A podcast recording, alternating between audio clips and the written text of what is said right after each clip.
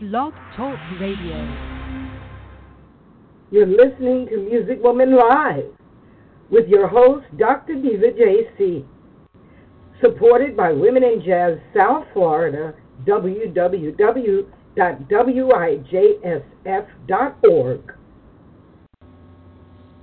Well, good afternoon. This is Dr. Diva JC, and I have a very special guest today. We're not playing any music, so those of you that are familiar with the music of trumpeter Lee Morgan, after this show, go listen to Sidewinder if you want to hear some good music. In the meantime, my guest is Larry Reni Thomas from Chapel Hill, North Carolina. And Larry is a well known journalist and author, and he penned the book, The Lady Who Shot Lee Morgan. So we're going to be talking about that book and the subsequent movie I called him. Morgan was the wife of Lee Morgan, and they had a shaky relationship from the beginning because of Morgan's addiction to drugs, and of course, the difficulties of being a musician and the wife of a musician. So I'm going to bring Larry Reni Thomas in and let him tell us the story.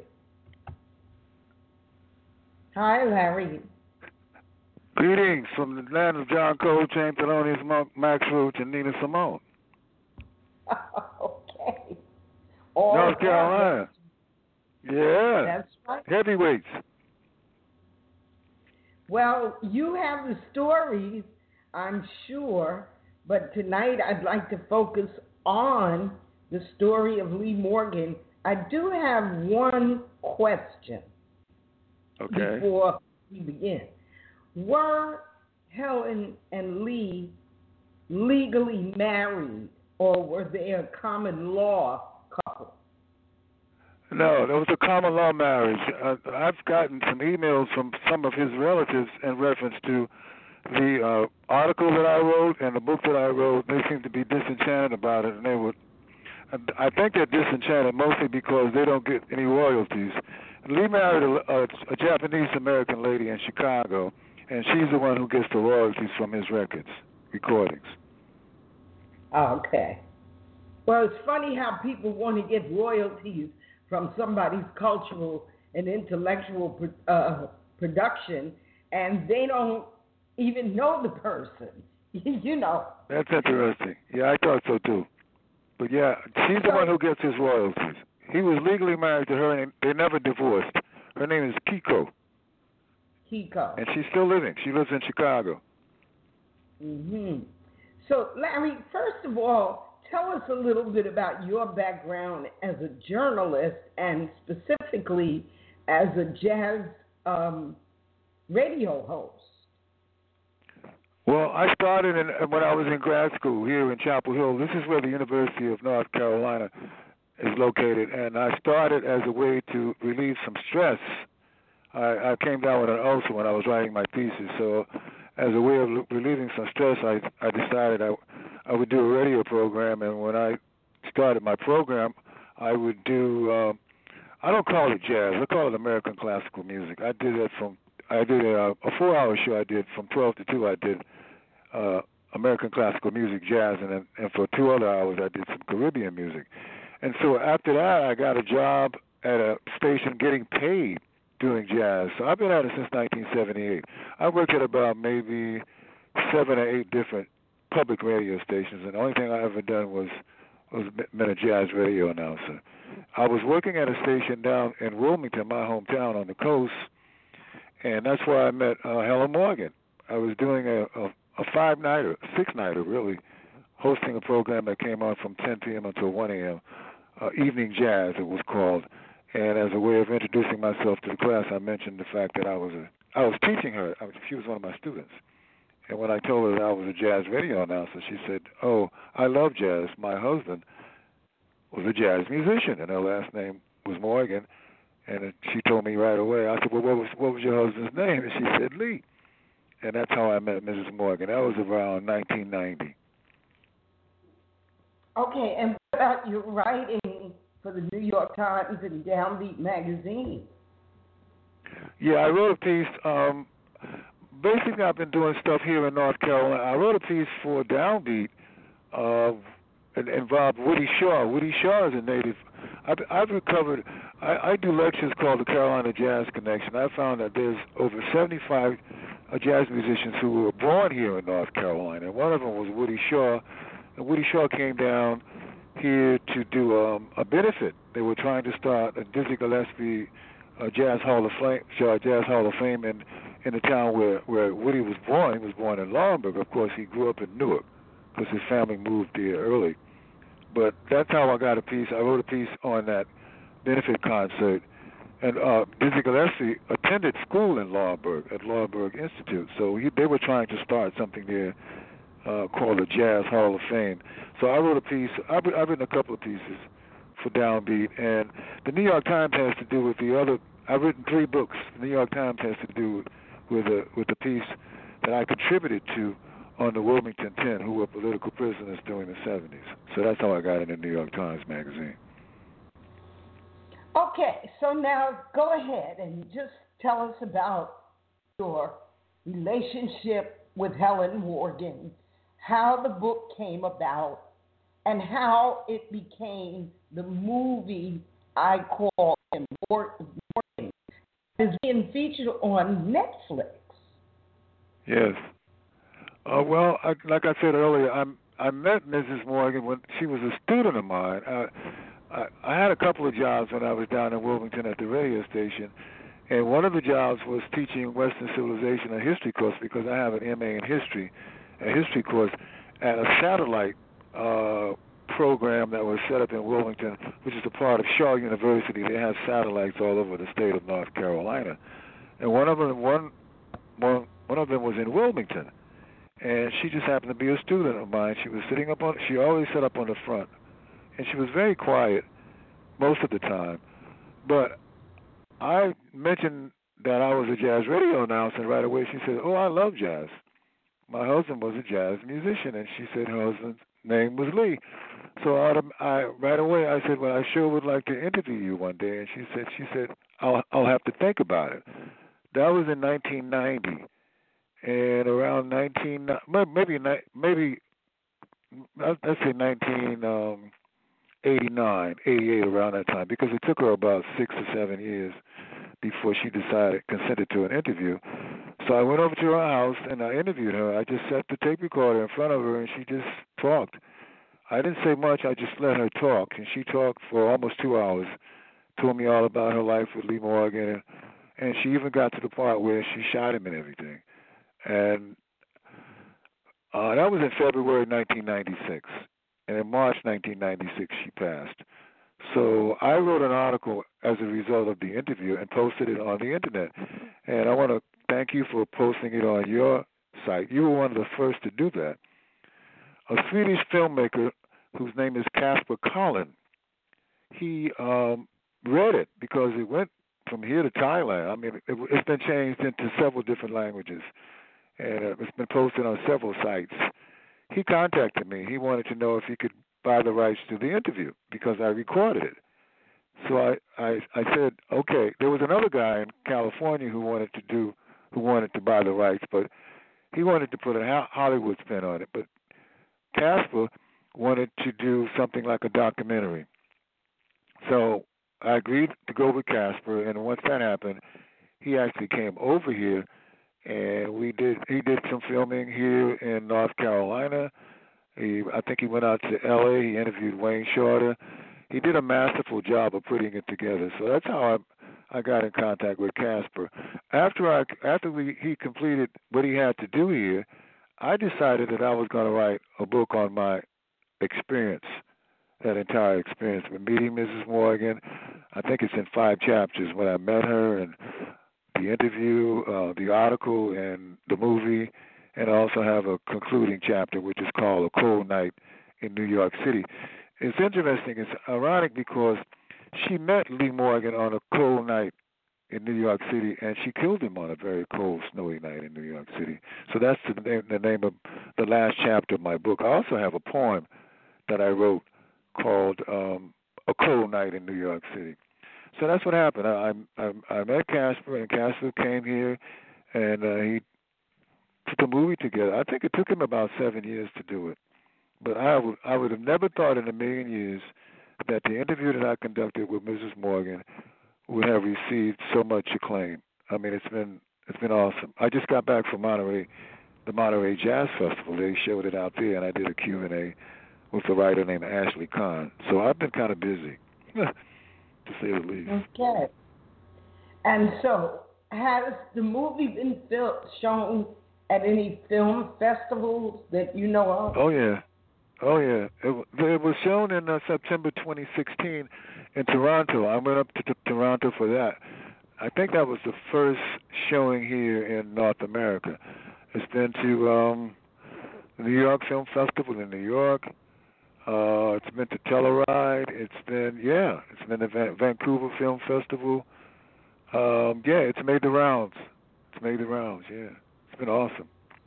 Yeah. Okay, well, you know, I was fortunate enough to see it on Netflix, and uh, Yeah. it was a revisitation for me because, as I Mhm. told you when we first spoke several years ago, that I was a patron of slugs from the age of 19 until 21, maybe a little bit longer than that, 22, 23.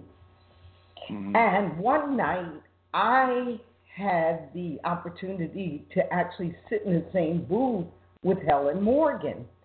And Really? he walked over, Mhm. and he, the way that he spoke to her, spoke volumes to me as a young woman. And I remember thinking, and I did tell you this, she's going to kill him one day. That's not funny though. Yeah, you, No, you I remember. not. I remember you telling me that. Yeah. Mm-hmm. Yeah, and so and Right. of course you you did put it in your book, you know, which which I, you know, our lives are concurrent in that we have met so many jazz artists. Uh, Yeah. Woody Shaw is a musician that you know I rub shoulders with. So anyway, I was in South Sausalito four years later, and I mm. was at the Transcendental Meditation Center, and Charles Lloyd was there, and he drove me from San, Sausalito back to San Francisco. We actually met there, and he drove me back. He had a milk truck for a vehicle. Really? And as soon as we got in the truck, he said, Well, did you hear about Lee Morgan? And I said, No. What? And he said, Well, Helen shot him. And I was just awestruck because of this feeling that I had had sitting in. Slug that night. Yeah. Slug was a very particular jazz club because Mm. It the location first of all it was not in the village it was what they call the far east in new york right under the williamsburg bridge and Mhm. i was so addicted to being in slug that i would even drive there on sunday nights when it was closed and sit outside in my car Really? And it could be on very cold nights too. Wow. I you would love addicted. to read your poem. Could you read your poem? Do you have it available? Uh, let me reach over here and yeah, I'd like to read it if you'd like. me. Let me see if I can. I yeah, have a well, copy I'm of my book. our announcement. I'll give you 15 seconds to find it. We'll be right back. Oh, okay. okay. You're listening to Music Woman Live with your host, Dr. Diva JC. Supported by Women in Jazz South Florida, www.wijsf.org.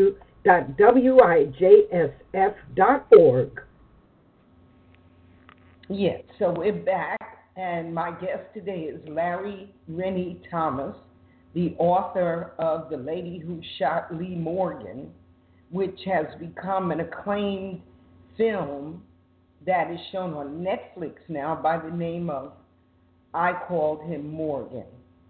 Are you there, Larry? I'm here, yes. I, you, I, you want me to read the poem? I have it in front of me. Yes, I do. Okay. The title is Cold Night in New York City. Cold night in New York City. No one has any pity. When junkies look real silly, walking around willy nilly, without a coat or two, looking very uncool, sounding like a baby, looking like a maybe. Where's your horn? How can you perform? In the pawn shop? What about your chops? Cold night in New York City. Speedball is a plenty. Taxi ride downtown. Vanguard, slugs, gun on the ground. Helen, I know you didn't mean to do it. Lee, why did you make me do it? Shoot you with no pity. Cold night in New York City. That's it. Well, that that's fabulous, and I do hope that I'm one of the few radio hosts that got the opportunity to have you read that. well, no, actually, you're the second. I did, okay. I did read it for a lady out in um, out in San Francisco when I was trying to mo- promote my visit there. But you're the second, so you know you're in the mix. All right, now tell us a little bit about your lecturing. What do you lecture on?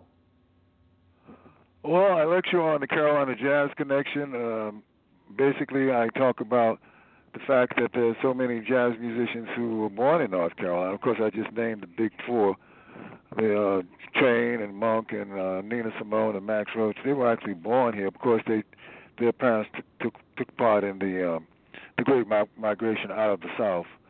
But we're talking about people like Billy Taylor, who was born in Dr. Billy Taylor, who was born in Greenville, North Carolina. Woody Shaw, uh, Laurinburg, um, and this is uh, this is a, uh, Percy Heath, the bass player, who was born in my hometown. Percy and Jimmy Heath's father was actually born in in uh, my hometown of Wilmington, North Carolina, and they actually attended high school with my parents. You know, so I mean, this is uh, and Duke Ellington. There's also all kind of connections. Duke Ellington's father was born in North Carolina. Uh, Charlie Rouse is with, used to play with Thelonious Monk. His parents, both of his parents, were born in North Carolina. McCoy Tyner, both of his parents were born in North Carolina. It's just a fascinating subject, and that's got to be my next book. That's the next book, The Carolina Jazz Connection. You know, mm-hmm. And Nina Simone, what is the city that she's from or town? She's she's from uh, Tryon, North Carolina, Tryon. which is out in the out in the uh, in the mountains. It's near Asheville. As a matter of fact, I, they they they screened the movie out in Asheville. Asheville is the only place that they've screened the movie in North Carolina. We're trying to get it screened in Wilmington, and I went out there to do a book signing and and and to do a Q and A when they showed it, and someone told me that they are trying to preserve her home out there, the way she was uh, raised, because it's it's not too far from Asheville. Roberta Flack is from that area. She's from, she was born in a place called Black Mountain, which is near uh, Asheville. So it's just fascinating. My, you can go to my blog spot. It's Carolina Jazz Connection with Larry Thomas dot blog, and it it'll show okay, you. I'm gonna I'm gonna link that. So send me that yeah. link. and put it on this sure. show. And the show will be archived by five o'clock. Great. Now, oh, I do want to tell you that my grandmother left my mother a small piece of land half a mile from downtown Asheville. So I All actually right. got too. Yeah. Okay. Oh, wonderful. I enjoyed being there. That was that was my first time being in Asheville. I've never been there before to spend any amount of time. I think I'd probably stopped at the airport, but it was a fascinating place. I thought it was quite. The people were very hospitable, and it mm-hmm. seemed very warm, and they were very receptive to the film. I called him Morgan. They were fascinated by that film. Mm-hmm. Fascinated It is an interesting area. Now, I want to ask you another thing. So, Okay. you know, we sent each other each other's books, And in my book, A History of African American Jazz and Blues, I talk about how the music has been appropriated by European Americans. Um, yes. But the, the, the part that I would like to discuss with you is Quincy Jones' interview, where he talks about the use of heroin amongst the musicians and that they almost used it as a a, a ritual. You know, uh, mm-hmm. you had to use it to be part of the the club. You and mm-hmm. and it also was a stress reliever from the racism that the yes. um, black male musicians were experiencing. So, yes. can you talk about that a little bit? I can I can certainly talk about. It. I could bear witness because I'm a recovering heroin addict. I was I was I got addicted to heroin when I was in college. Uh, you know, during the late uh, late '60s when I when I first went to school.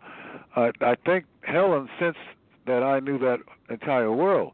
As a matter of fact, I was living in New York uh, from the late '60s until the early '70s, and I was in New York when Lee was here. But I wasn't I wasn't really interested in jazz. I was interested in dope. unfortunately. But I think she sensed that, and I, and she kind of figured that I knew that that entire world. But one of the things that she talked about is the fact that they were aware. She she said some of the most highly intelligent people she's ever met were heroin addicts, and they would sit around and discuss things that she was fascinated by. And she said that one of the things they said was that it was not uh, an accident that the heroin was situated in Harlem I mean, people were coming to Harlem buying buying these drugs, and it was. Uh, and later on, I found out the whole thing was had to do with COINTELPRO. I don't know if your listeners are familiar with COINTELPRO, but COINTELPRO right. was a was a part of the you know the the government's effort to stifle the the black consciousness movement, and right. it did because people were uh, uh, you know, there was, in other words, there was no accident that, that if you wanted to buy some drugs, you went to 116th Street and 8th Avenue, which is in the smack dab middle of Harlem. That that was a that was a quote unquote plot, I guess. You know, but it's interesting now. I guess this is a sidebar that now most of the junkies are now in Vermont and New Hampshire and places like that. So it's like a boomerang effect. But yeah, there's no mm-hmm. question about it. Um, uh, I they, it, it couldn't be an accident at all. I, I don't know if it was most of the. No, one of the things she told me was that Art Blakey was the one who turned all these musicians on. I mean, it was right. common knowledge that Art Blakey was a heroin addict. Art Blakey would try to turn most of the guys who were who was in his band on, but some of them resisted. Like cats like Wayne Shorter and, and Benny Golson. She she couldn't stand Art. Helen hated Art. And I said, why? She said, well, because Art was the one who turned Lee on to heroin. Mm. And right. and Lee Lee Lee said, well, how long does the high last? This is what Helen said. And and she said that Art said forever. Mm. Mm. Mm. So that's well, that's you know what's also interesting is that I had a close relationship before in his later years with Philly Joe Jones. Right. Who used heroin with Billie Holiday. Yes. And Philly always told me, stay away from that. But his son, right. Chris Jones, was addicted. Okay. Yes. And yes. Uh, then you mentioned another um, drummer Art Taylor. And Art Taylor wrote the book, was it Notes and Tones? Yeah, it's an excellent book. Yeah, I like that book. Yeah. And I think uh, I I met Art in New York. I think I probably bought the book either from him or certainly right around that time. That would have been yes. in the late 60s, 69, 70. Yes. Uh, or I could have met him a little later in 80 because mm-hmm. I went I left New York and yes. I went back in 82. So, yeah, the drug culture I mean, it caught up a lot of the singers too, because Gloria Yeah. Lynne um, was addicted. Um, I'm try- of course Billie Holiday. Um, Yes. I don't think that Carmen, Ella, and Sarah, and Betty, I don't think that they were addicted, but I know, you know, I know that it was really a downer Yeah. for a lot of Oh, it was bad. It was it was it was horrible during the so late sixties to be in Harlem. It was pitiful. Yeah. It was like it, Harlem looked like bombed out Berlin. It was pitiful. You Yeah. know, and it was it was strategic. You know, and I, when you when you when you start researching it and sit back and and, and analyze it and look at the, the data, you you see, you see that it was it was strategically placed in the Af- African American communities to destroy the black Mhm. consciousness movement, to destroy very creative people. You know, and and they you know, but black don't crack. you know, they can't get Right. rid of us. You can, you know, we don't crack. You know, take, we've gone through. Uh, you know, I mean, we survived survived the Middle Passage. We Right. can survive Trump. I know we can survive Trump. Yeah. You know, so you know, we we we it's it's unfortunate, but it's just one of those things. You know, they, you know, the, uh, all of them, not all of them were on this. Some of them were. I was able to shake it. You know, so you you can shake it. You know, just just make your mind up that you're not going to be captured by this beast. So that's what it is. You know, And it's, it's then a trick. there was crack, you know. And, Yes, and so yes. many of them got like I was in Philly for six years, Yeah. and I knew some really monstrous musicians who were strung out Yeah. on crack at the beginning. Yeah. And I just feel so fortunate that I didn't get trapped in that. You Right. know? Yeah. Yes. Yeah. So Yeah. It's a trick. Well- it's a trick. It, you know. I would Yeah. like to ask your opinion, or you don't have to talk about it here, but when Mhm. we're off the air, I'd like to get your opinion about my book because I haven't been able to get a lot of people to read it. It's excellent. I love it. Yeah, you you think just like I do. you know, your your sentiments are my sentiments exactly. I thought it. I haven't completed it, but I, I think I've gone about three fourths of the way through it. It's it's a, it's it's excellent. I love it. Yeah. Well, I love did the I love the art and everything. I got a bite from one of the school districts that is Mm-hmm. interested in purchasing it for the high school students Okay. because it's very important for people to understand that jazz and blues is the voice of Africans in America and that Right. their intellectual property was Yes. stolen, misappropriated Of course. Yeah. That's right. mispackaged, miscommercialized, just That's right. you know, and taken Yeah. away from our community. That's right. That's You know? right.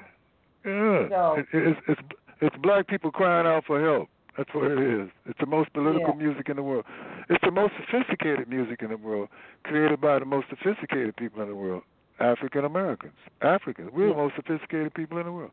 We just have Right. to convince other folks that we're sophisticated, you know. So I think it's an excellent book. I would like to see it used uh, at, at least as a supplement in a jazz edu- educational history course. It should be. It's an excellent Yeah. book.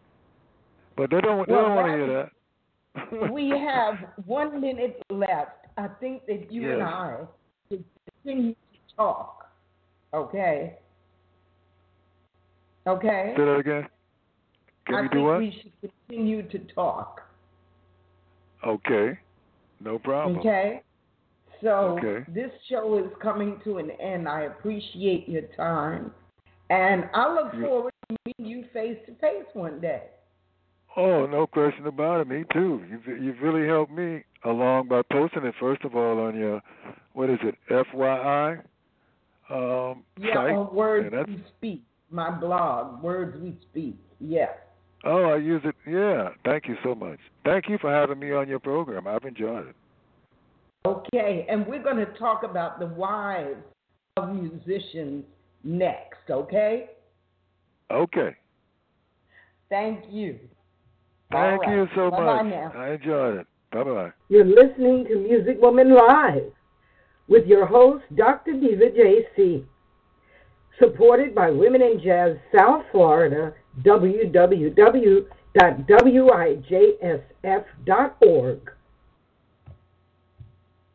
Hey guys, it is Ryan. I'm not sure if you know this about me, but I'm a bit of a fun fanatic when I can. I like to work, but I like fun too. It's a thing. And now the truth is out there. I can tell you about my favorite place to have fun Chumba Casino. They have hundreds of social casino style games to choose from, with new games released each week. You can play for free anytime, anywhere. And each day brings a new chance to collect daily bonuses. So join me in the fun. Sign up now at chumbacasino.com. No purchase necessary. VGW. Void were prohibited by law. See terms and conditions. 18 plus.